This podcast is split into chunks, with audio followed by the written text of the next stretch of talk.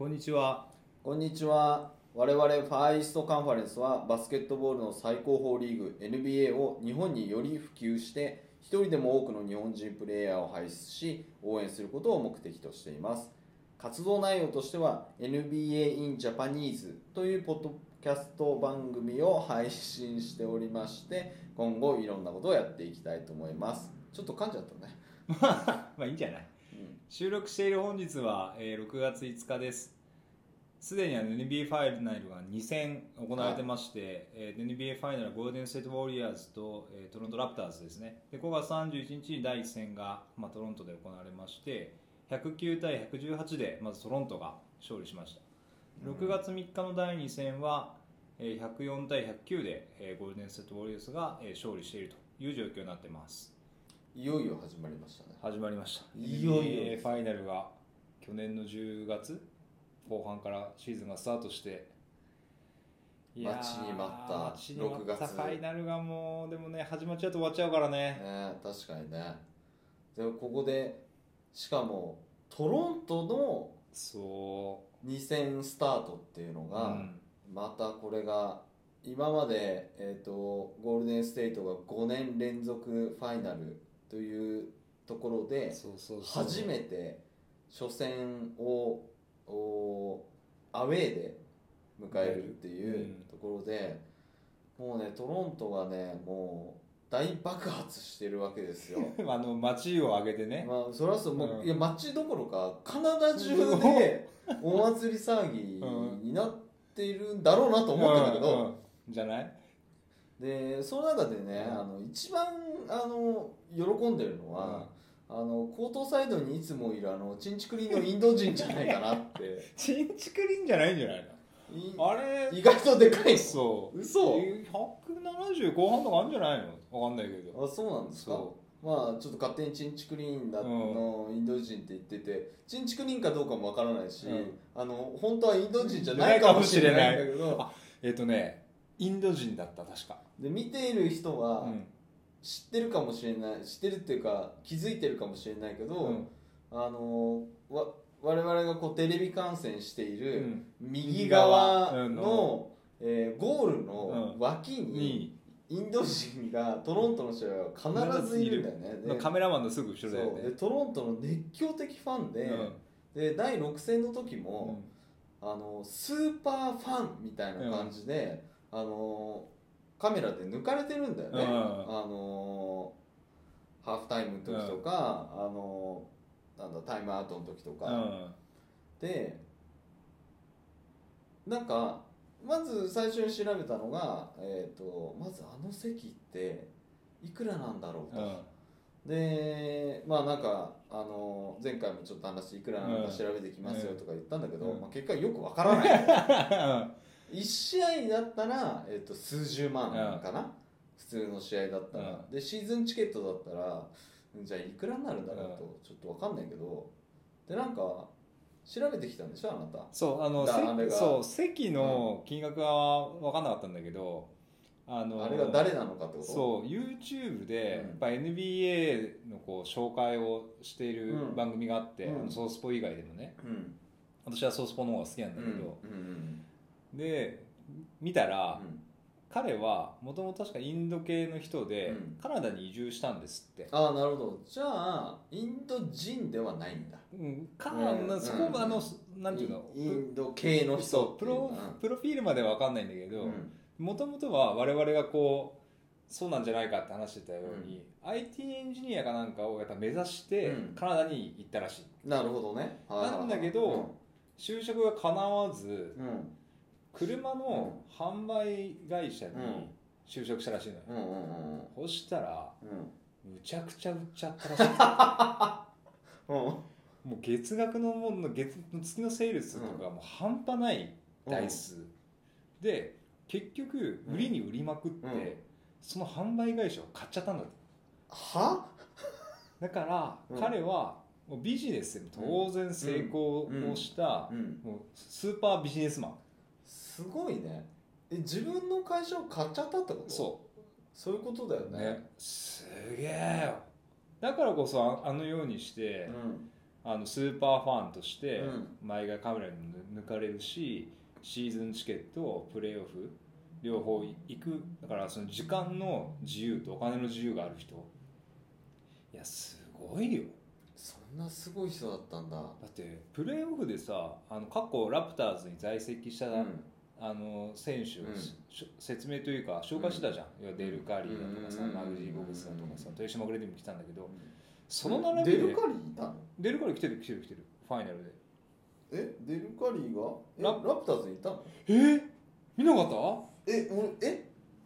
デルカリーラプターズにいたの？最後晩ねそうだから引退はラプターズなの。だからカリーもトロントに住んでてセスも。知らなかったマジか。そうだから。それで何？あのードレイクが変な。あそうそうそうそうカリーのティあの来てるカリーって書いてあってあれはでデルカリーのサインが入っててなんだろうこれと思ってたんだよ、うん、デル・カリーの背番号が30番だからカリーは30つけてるんだって。へえそれのデルカリー版のやつをドレイクが着てそドレイクもなんかおつなこと言われてう でもなんかすごいねガンつけてたからさなんか感じ悪いなと思ったけど、いやあれ着られるとさカリーもさ、うん。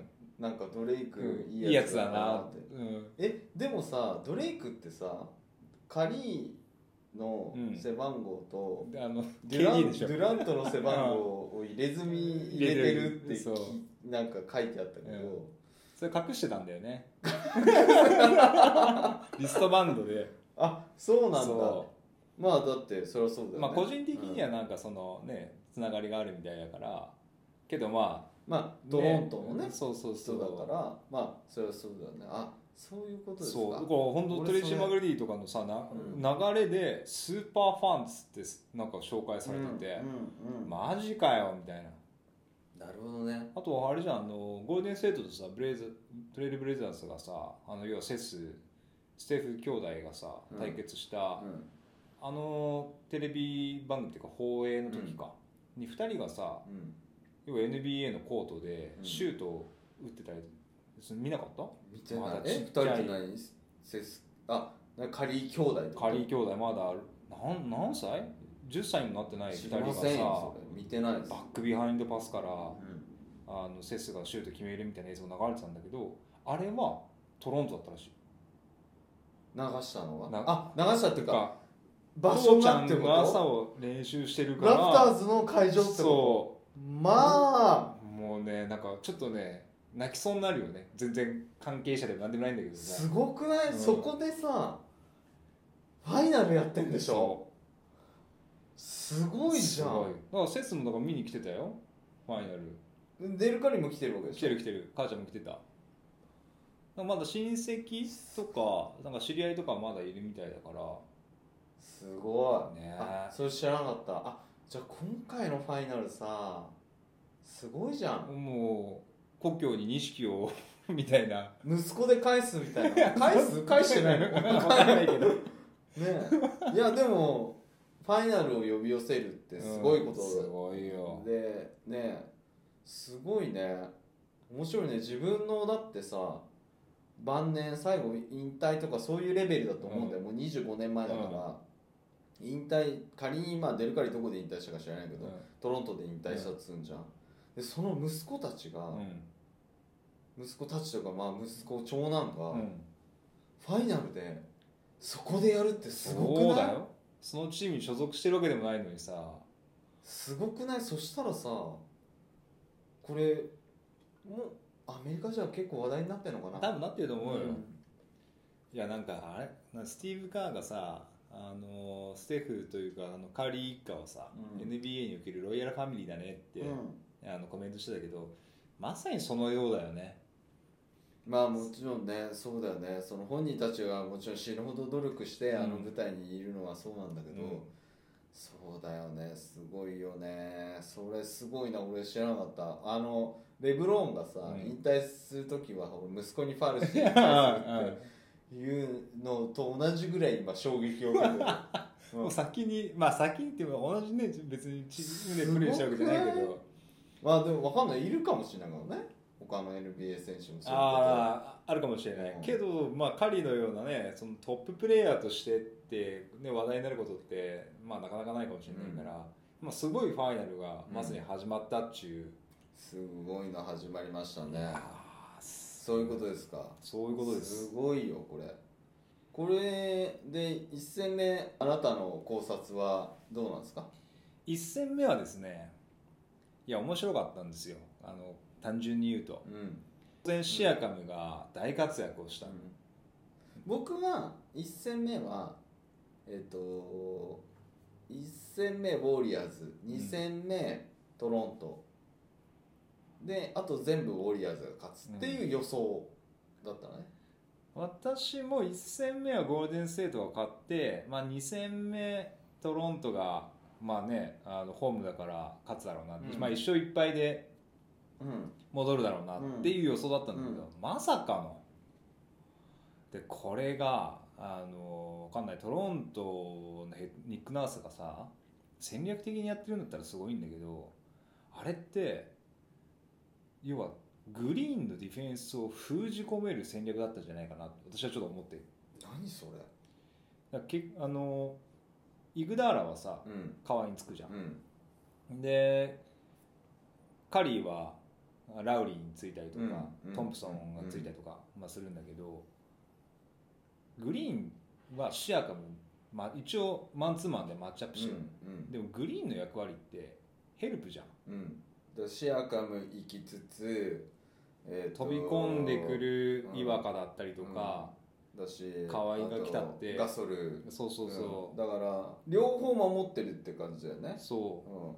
でそれがあるからグリーンのディフェンスって常に飛び込んでくるヘルプを見ながらディフェンスしてるのよ。でそだからそうすると身体能力シアカムめちゃめちゃいいじゃん、うん。要は考える時間がちょっと長くなると、うん。その瞬間もう間に合わないんですよ。なるほどね。あれ？えっとスタメンはえっと1試合目はグリーンイグダーラ、ゴールデンセットグリーンカリートンプソンイグダラジョーダンベル。ルーニーじゃないんだ。そうルーニーじゃない。であのラプターズはシアカムラウリーガソルカワイ、ダニグリかが出てました。なるほど。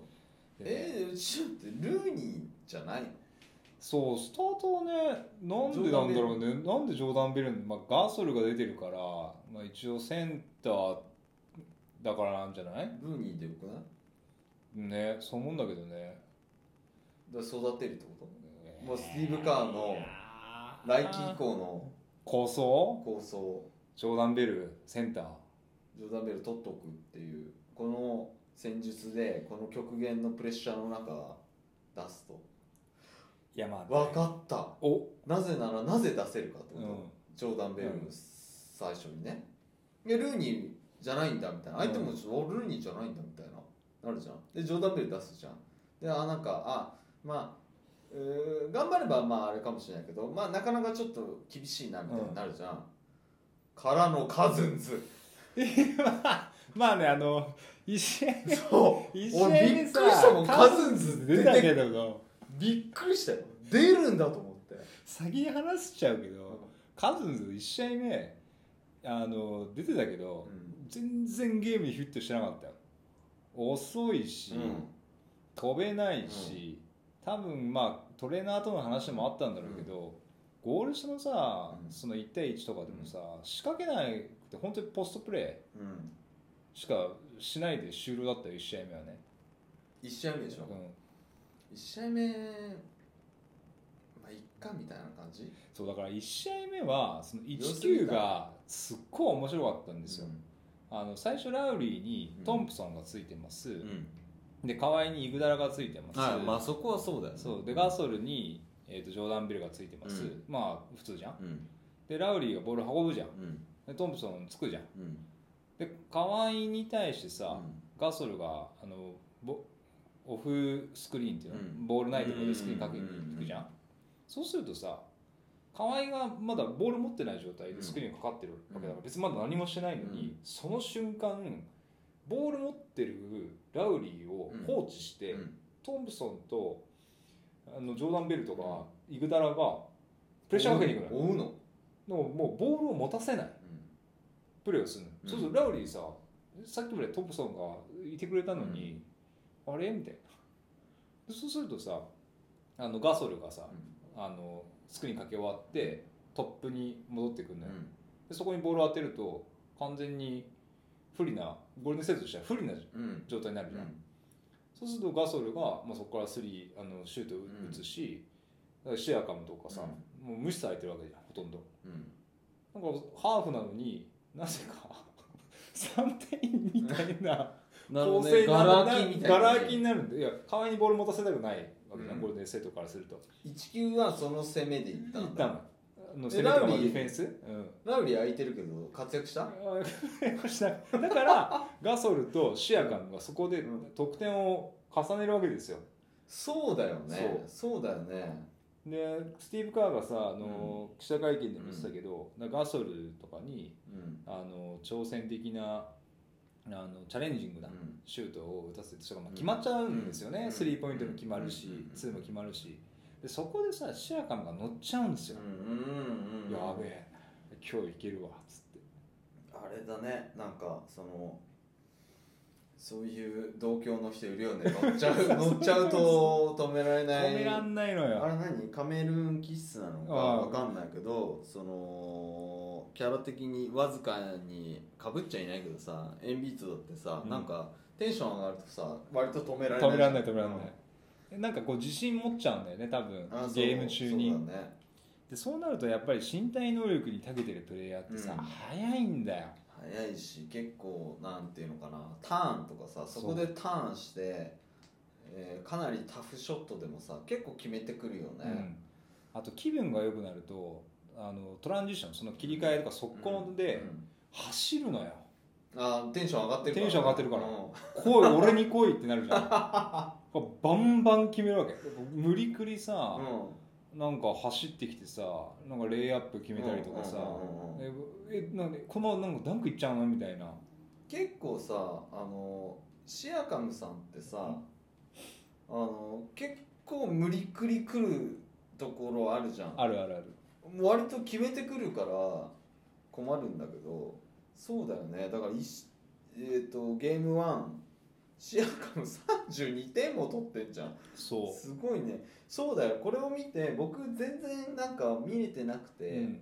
あの数字とスタッツだけ見ててなんかそのシアカムとガソルの点数がどんどん上がっていってあれ？これなんかインサイド攻撃をすごい受けてであれどうなってんだろう？みたいに思ってたわけよ、うん。で思って見ててじゃあゴールデンステートはじゃあ誰で守るんだとかって見見てたらカズンズになんか2分何秒とかなんか出場時間が出てて出たのみたいな。なんかももちぎれたでしょって、あれほら言ったでしょ？あの筋肉がさあの束がさ一人一本多いからうん、一本切れても大丈夫なの。そんなにそうでも本当にそういうレベルじゃないの。だってあれ手術して引っ張って 膝の根元でつながなきゃいけないぐらい。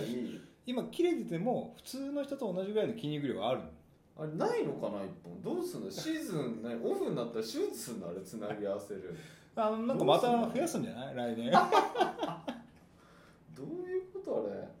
そうだからね本当にその最初のさ河合にやられたくないっていうゴールデンステートのディフェンスが、結局そのトロントにのこう調子を上げ上げさせてしまった、うん。え河合以外が得点をするパターン。そうだね。つまり可愛すぎないトロントってことですよそう。可愛すぎないトロント強いんだよね。でこれがだから可愛が結局ここは任せようっていう風になってで可愛が自分で引きつけてで、えー言うても可愛ほっとけるわけがないじゃん、わわけわけない、うん。出てる以上うん、チェックしないといけないで出続けてんだ。可愛43分も出てんじゃん1戦目。そうそうそなるほどね。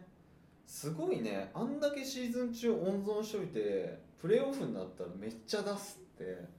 この戦略すごいな。ニック・ナース。ニック・ナースどう髪の毛 あのサボサなさ、ファイナルの第一戦で、あの髪の毛の短くしてきたから、うん、ボサボサになりよなかったね。あそうなんだねガッチガチになんかあの VO5 みたいなので固めてんのかな。ニック・ナースもう本当になんかハゲ散らかすみたいな感じになるじゃん最後。なるなる寝癖みたいなさ。もう3級ぐらいになってもうね。あれしょ将棋の羽生さんみたいな感じでしょ。もう本当もう羽生さんはまだ髪の毛あるからいいよあそっかそっか。ニック・ナースないのになんかもう散らかして。もうあうん頭を抱えたりとかさ、まあ、ニック・ナースでもあの可愛いらしくて、うん。なんかあの面白いなと思って。いつも格好もさなんかジャケットみたいなさ。あのチェック柄のスーツってさなかなか日本人に合わなかったりとかするけどさ、やっぱりなんかねああいう姿見るとあかっこいいなって思うよね。であとメメガネもさなんかうん。太い縁のさ、そうそうそメガネかけててなんかニック・ナース面白いなと思って結構で熱いじゃん。うん。プレイ中さもう頭をぐちゃぐちゃにしてんじゃん。わーみたいになってぐちゃぐちゃぐちゃみたいになってもうハゲ散らかして後半。そうそうそう。であのゴールデンステートは、まあ、結局カリーにも当然チェックかかるんですよ。うん。でオフボールのこう、まあ、スクリーンとかでこう抜けてきたりとかするんだけど結局カリーがシュートを打てるタイミングってスイッチミスとか、トランジッションの,、まあその速攻とかで人数にあの有利な状態で、まあ、スリーポイントを打つみたいな、でもそれでもあのスリーポイントのアテンプトで9でで9の4そう4でしょ？いやうん。さすがだなと思ったやっぱ見てて。44%でちょっと笑ったのがあのダニグリってもともとスパーズで河合とずっとやってて河合と。一緒にこう来た来たんだよね。あの二人がスイッチミスすんのよ。でそのタイミングでこうカリーが打った時に二人とも「おい!」っていうこうリアクションを取るみたいな。こんなこんなミスすんのみたいな。これさ分かんないけどそのスイッチミスもそうかもしれないけど2人ともなんか分からなくはないのは2人ともディフェンスすげえいいんだよ、だからなんかその行き過ぎちゃうのかなってパッと任したみたいにうん。ならないんじゃないの？この2人って、うんなのかな、うん。ディフェンスだってダニー・グリーンってさスタメンで出続けてで、うん。不調だ不調だって言ってるけど、ダニー・グリーンディフェンスいいからね、うん。すごく。いやすごくよ、よいいけどそのレベルの選手でもスイッチミスをするっていうのがこう見てて、うん。あやっぱりスイッチって確かに効果的ではあるのかもしれないけどすごく技術が難しいんだなって。あのチームのやっぱりスイッチなんてスイッチとかってさ、うん。もう中学生みたいにさ、スクリーンスイッチみたいな そんなさ単純なものじゃない。あれじゃなくて本当に多分ああの究極のうん。ところの極限のこうあうんの呼吸でスイッチをしてでそれがさ NBA, NBA だし、まあ、バスケットだからさ、うん。なんか山のようにあるわけじゃん、うん。なんか10回20回とかっていうのがあるから、やっぱり1回ぐらいちょっとミスしちゃったりとかでそれを突き刺してくるカリーちゃんとか。ねすごかった。カリーちゃんはねちょっとやっぱあのー僕の中ではまだまだ過小評価されてるとうんか思っていもしれないね。てそう。イグダラさんの評価が正しいんじゃない？あイグダーラさんがねあのレジェンドと一緒にやっててさあの本当に彼のためだったらあの何でもするっていうね、ことを言ってるぐらいだからであなたがさ送ってくれたさあのワッツみ美坂さん。あああれやばかったでしょ。何あれ？あれねそうこみみ美坂で合ってる。うん。渡る渡るみ美美坂坂さん。だったかな。そう。あれねごめんねコメント言うの。あので外で見たら泣くからやめなって言おうと思ってたんだけど、あ私夜見てね泣いてたん。だそうそれを朝あの電車で見て電車であの泣きましたよ。私あれ YouTube で出てるでしょ？何 YouTube あれはね何 NBA.com のえっとニュースの記事かなんかになってたやつ、どっかで出てないかな、うん。渡る美坂。うん、インタビュー。渡る美坂であってる、ううん。とかワッツ美坂っていう今御年95歳。うんかな？のあの日本人 NBA 無理っていう,、アジア人はやっぱちょっと難しいよねっていうふうに言われる中、うん彼は両親 NB あ、えっと、日本人でしょ。うん。両親日本人で NBA のあれどういうこと？初めてのドラフト、いや日本人じゃなくて多分カラードだから。うん、カラードで、えっと、初めてのドラフトにでかかってるはず、ポイントガードうでん。入ってっていうあの話は僕らもはじ初めて知ったよね、そんな初めて知った。その純粋な、えっと DNA として国籍ではなくて DNA として、えー日本人、まあ、うんもちろん今例えば頑張ってる、えっと雄太渡辺とかだって、まあそうなんだけど、えーそれより前の何十年前、えっと70年前の話になるわけだよね、うん。今95歳だから70年、75年前の話でしょ。に実はあの DNA として、えー完全な日本人完全なアジア人として NBA 入りしていた選手がいてしかも170代そう。背が。うん、と今だったら B リーグでいう1億円プレイヤーになった富樫とかとうん。あんまり多分身長とかも変わんないんじゃない？まあ富樫よりは大きそうだったかなってちょっと思うけどあのーステーフと並んでる時を見ると。ああれ台の上に乗ってるもん。1段上がってる。そうなの？あれ、であそっか。だからパリさコートでしょ？うん。あその上から話してるから、そうなんだでも本当あれは感動して本当にねえっと95歳のその彼は最近の NBA は見てなかったんだよね。多分90年代の我々が見てた時代のうん。あれでしょ？の90年代我々が見てた時代を最後に、うん。多分マイケル・ジョーダンぐらいを最後にもう見てないというか、あれだったけどそれが久々に NBA を見てあのゴールデン・ステイト・ウォリアーズの試合を見てなんてバスケットボールを楽しそうにやっているんだっていうことで感動して大ファンになって、えー今でも彼をこう見続けているっていうふうなあの話は本当に我々も久々に見続け、うん。あのー見始めて見続けようってなったのはゴールデン・ステイトがやっぱりそうだねこんなバスケットをやってんのっていうのがあ衝ったじゃん。撃的だったもんね。っていうのがあってでしかも監督がスティーブ・カーでしょ、あのブルズの時代のさとんでもないあのスリーポイントシューターで、セカンドチームで出てきてとかシックスまで出てきてさも要う所要所決めてね。だい私は入るんだからさ、うん。そうだよ。うん、そう。っていうのがあのやっていて。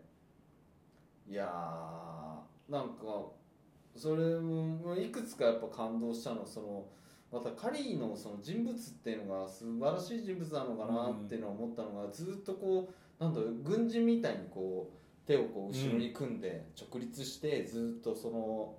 あの95歳の,、うん。あのワッツ美坂さんの話をさ聞いてるんだよね。聞いていて姿勢を正して聞いていて、ちょっとふざけた帽子かぶってたけどね、うん、うん、そうだね、でだからもうその やっぱりリスペクトをしてますよっていうのって、まあその着てる服だったりとか、とは関係なくって、こうその姿勢から見て取れるっていう感じだったよね。そうそれを本当にあの素晴らしい、えーステフィン・カリーっていう選手があの人物的にはやっぱ素晴らしい人なのかなっていうのはすごい思ったしあのまたあの95歳のワッツさんがさ、また格尺としてるというかさあの喋りもさあの全然英語もまだまだクリアに全然喋っててるし試合のその展開も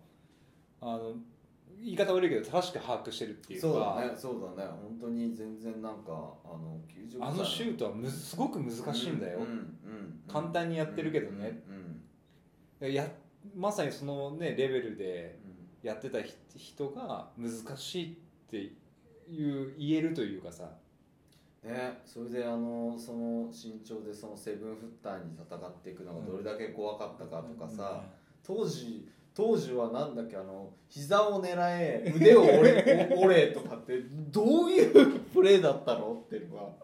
だからそう面白かったよねステフがさだからこそ我々はフローターシュートだったりとか、うん。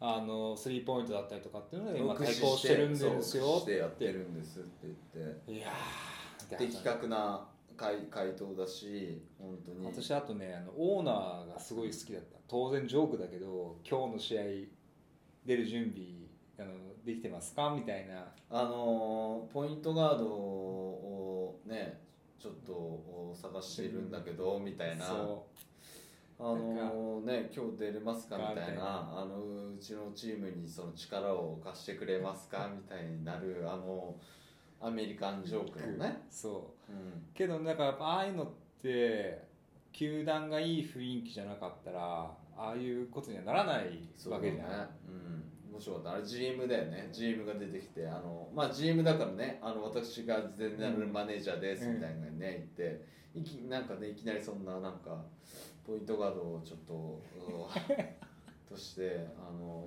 うん力を貸してもらえたらみたいなねもう私はもうあれでも泣いちゃったななんかアメリカのそのね文化でああいう感じっていうのアメリカンジョークなんだけど、あなたのことをこうリスペクトしていて、うん。できることであれば、うん。こんなことをしてほしいっていう気持ちはありますよとかっていうのを、うん。あのようなこうジョークで言えるっていう文化っていいなって、そうだね僕がねもう泣いちゃったのがカリーとのそのインタビューの時に、あのワッツさんがさ、言ったあの「あなたには分からないだろうけどあなたのゲームうん。を見た時に私はどれだけ感動したことか」っていう セリフでも うわーっ そうなんだって。僕らもなこの NBA ってこんなことになったの、うん。っていう衝撃もあったんだけど彼の衝撃度ったらななんかとんでもないだろうなと思って、まあそうだよね。我々と見てるその世代というか、うん違うわけじゃん、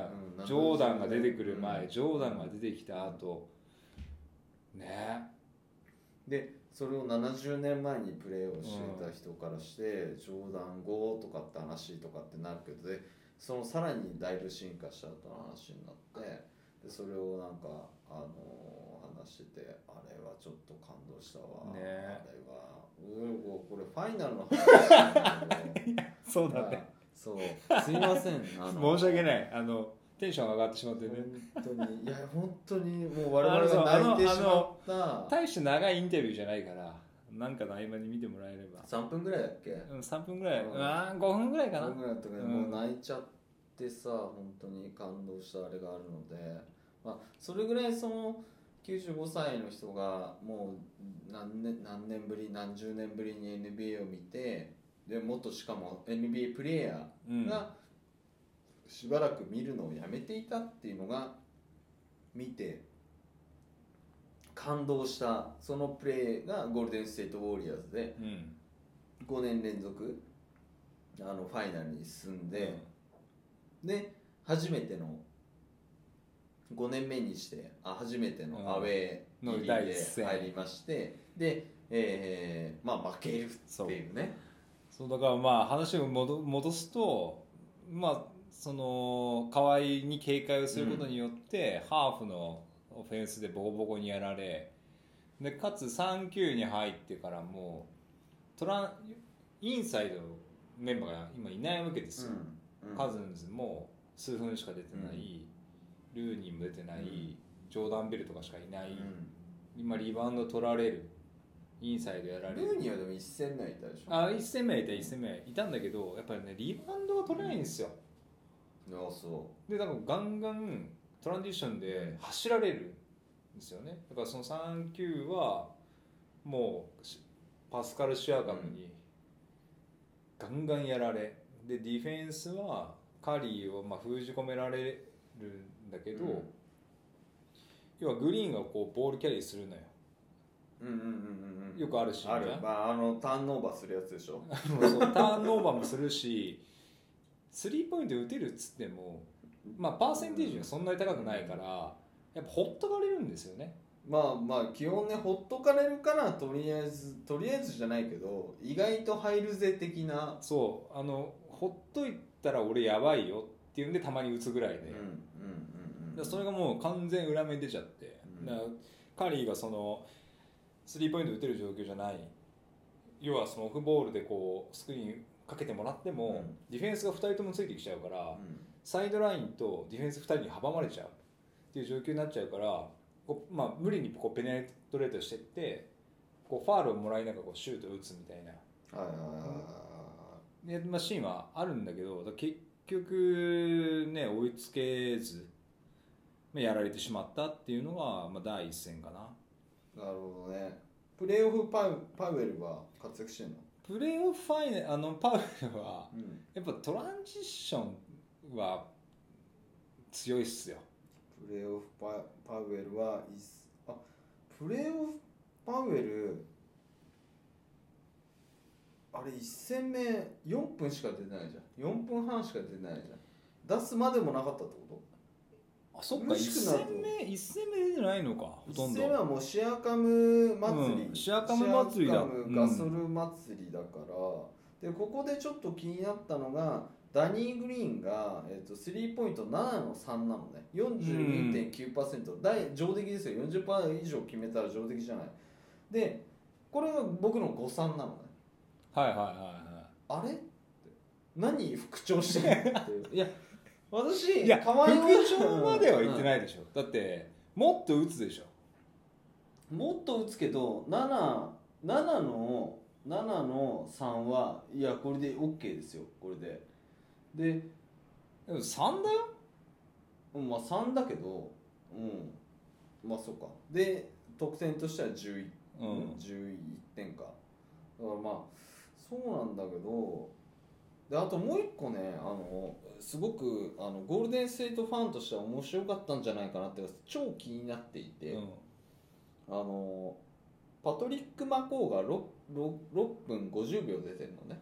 パトリック・マコーってさ全然本当知らないわ。ウォーリアーズで去年か一昨年ルーキーで入ったんだよ。うん。結構いいっていい選手みたいに言われてて、でもウォーリアーズであんま出場機会が得られなくて、うんなんかどうも自ら志願して出たってあ言われているはいはいトロントの。はいはいはいはい。マコーがでパトリックそうそうトロントうね、ん。でウォーリアーズからうん。あのトロントに移籍したんですよ、うん。で最初マコーマコーってうん。言っててぜあれ？これでもちょっと体も大きくなってるし違うなって思ってたら、うん。そのやっぱパトリック・はいはいはいマコーだったのね、これはねちょっと注目ですよまだ第2戦出てないでしょ。出てない？パトリック・マコ。ーこれねあの僕結構好きだったんだよね。なんかすっごいもうひょろひょろの選手だったんですよ。で意外とバスケ IQ 高くて。へえ。ウォーリアーズだとサードチームなの、うんなんだけどやっぱりあの選手層から言うとセカンドせ2.5ぐらいちょっと上がってるわけですよ。はで体つきも上がっててなあの全然違うもう髪の毛も、ね、変な髪型してたんだけど あのウォーリアーズにいた時いはそれがもうなんか精悍な顔つきにもなって髪型もね。これねあの皆さんちょっとパトリック・マコー、えー注目ですよこれ。まだ若い。23年目の。だからね見てて全然わかんない。目に止まらなかった私は。あのねそのうち止まるようになるから本当みあのう一押し選手パトリック・マコ。ーあの成長してるしかもウォーリアーズで育ってるから。ああなるほど一年ね目。はいはいはい。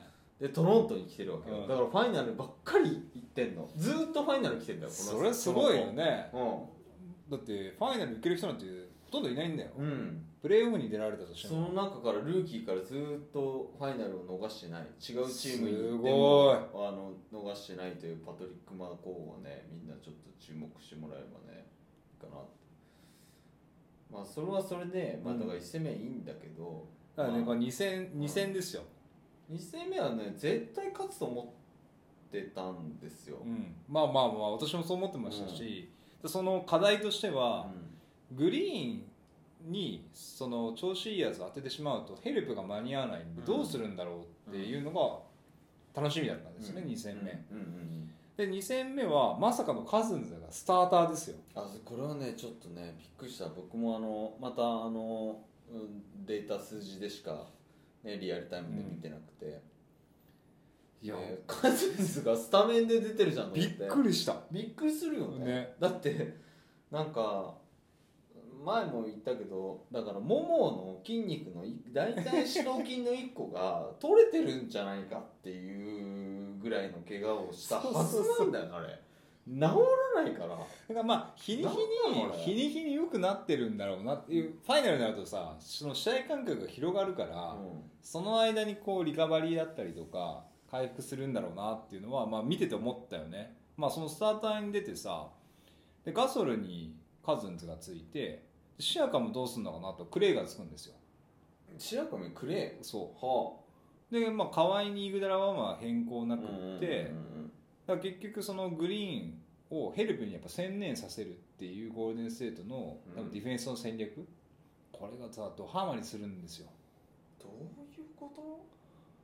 であのラプターズはさあのうん。トランジッションで調子良かったし、うん。まあ、河合をある程度こう、ね、デコイとして使いながらあのトランジッションに多分点を取りたいからディフェンス結構ハードにいってたんですよね、うんうん。1球2球。うん。だから結局そこでファールがだいぶかさんじゃってうん。もう自らの首を絞める。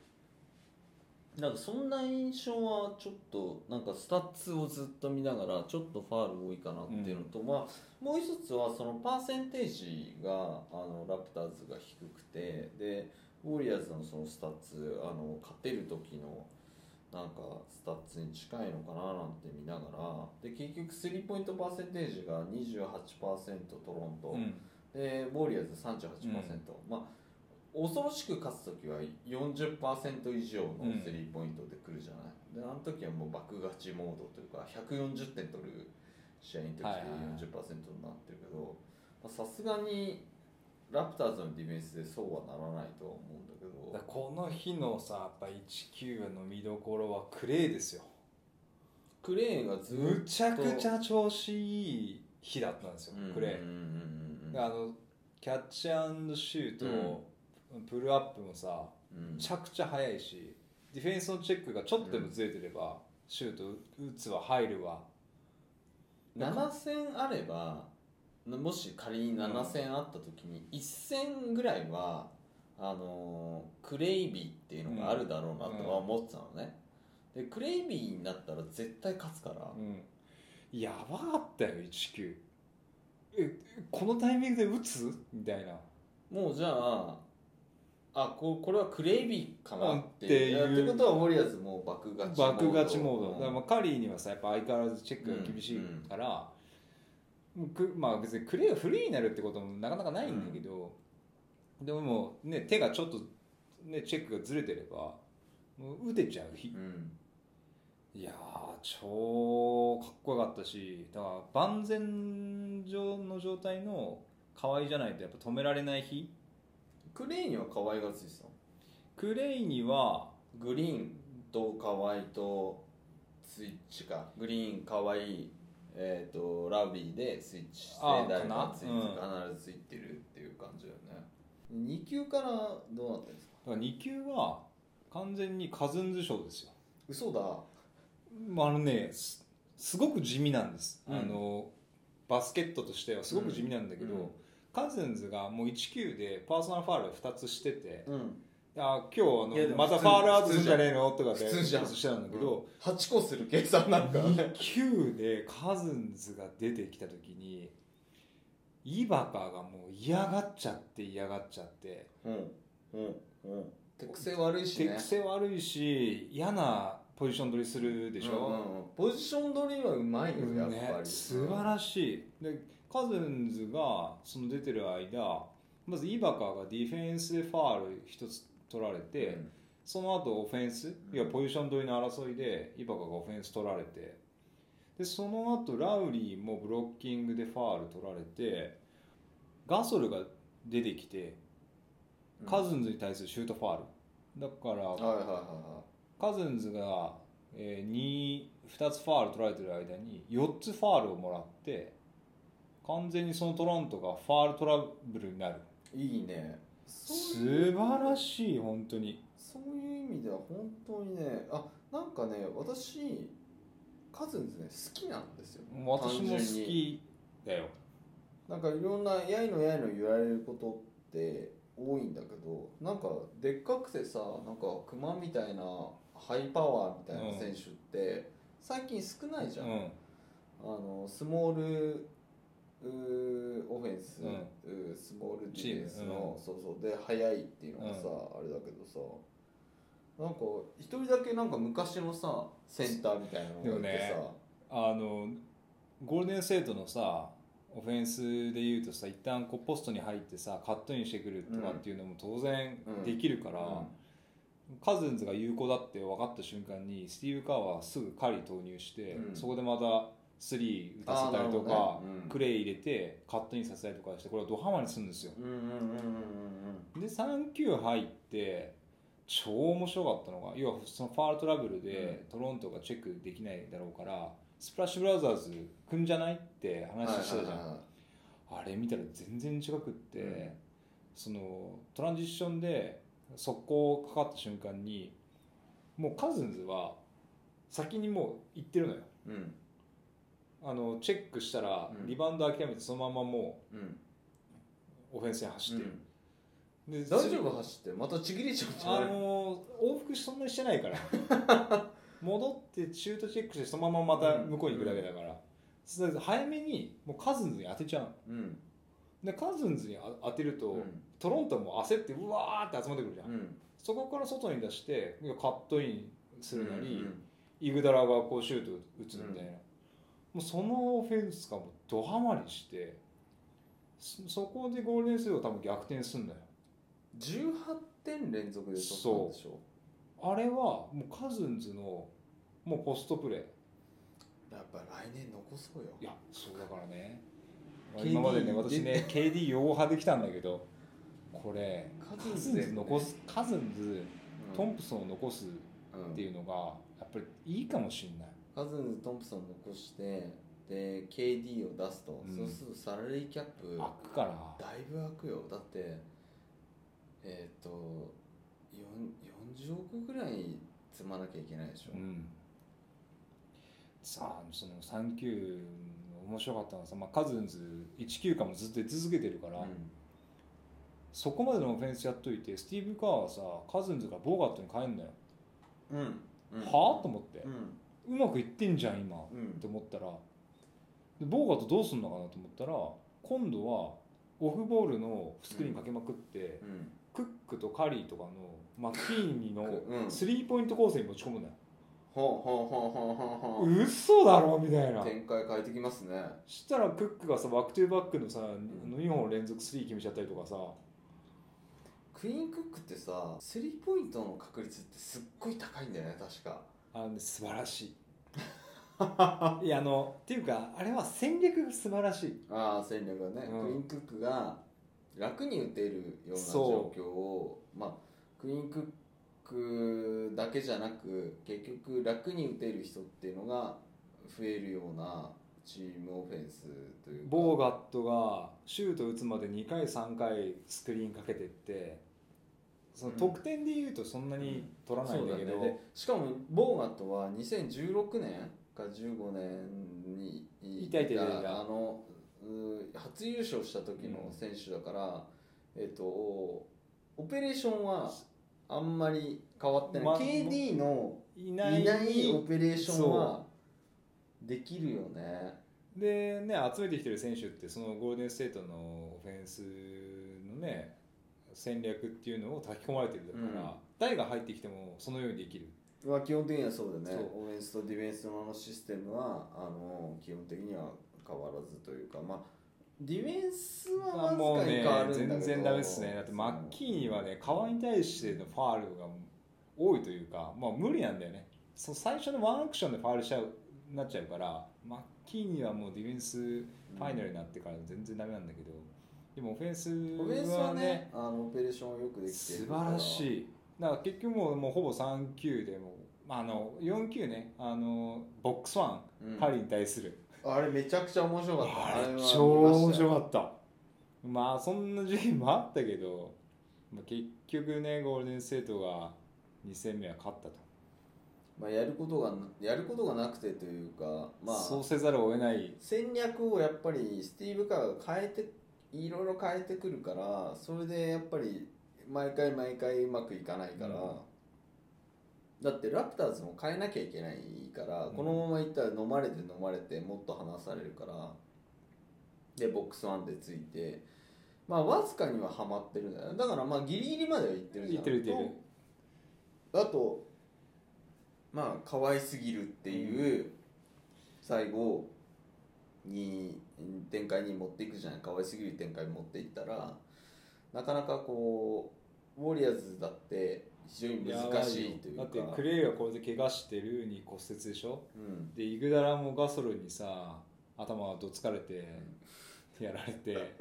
で河合はね 言うてもね。ねあの復調復調といそううか回復傾向ににあるから河合は右肩上がりなところをウォリアーズはまあ右肩下がりとは言わないんだけど不安要素が多い。いくつもあってカリーはまだ好調だからいい。好調というかまああの健康状態はいいんだけどルーニーはだってなんかさよくわかんない。もう鎖骨折ったんじゃねえかっていうぐらいの冷やし方をしていて、でうん。結局どこを折ったのかってすごいし調べたんだけど、うん。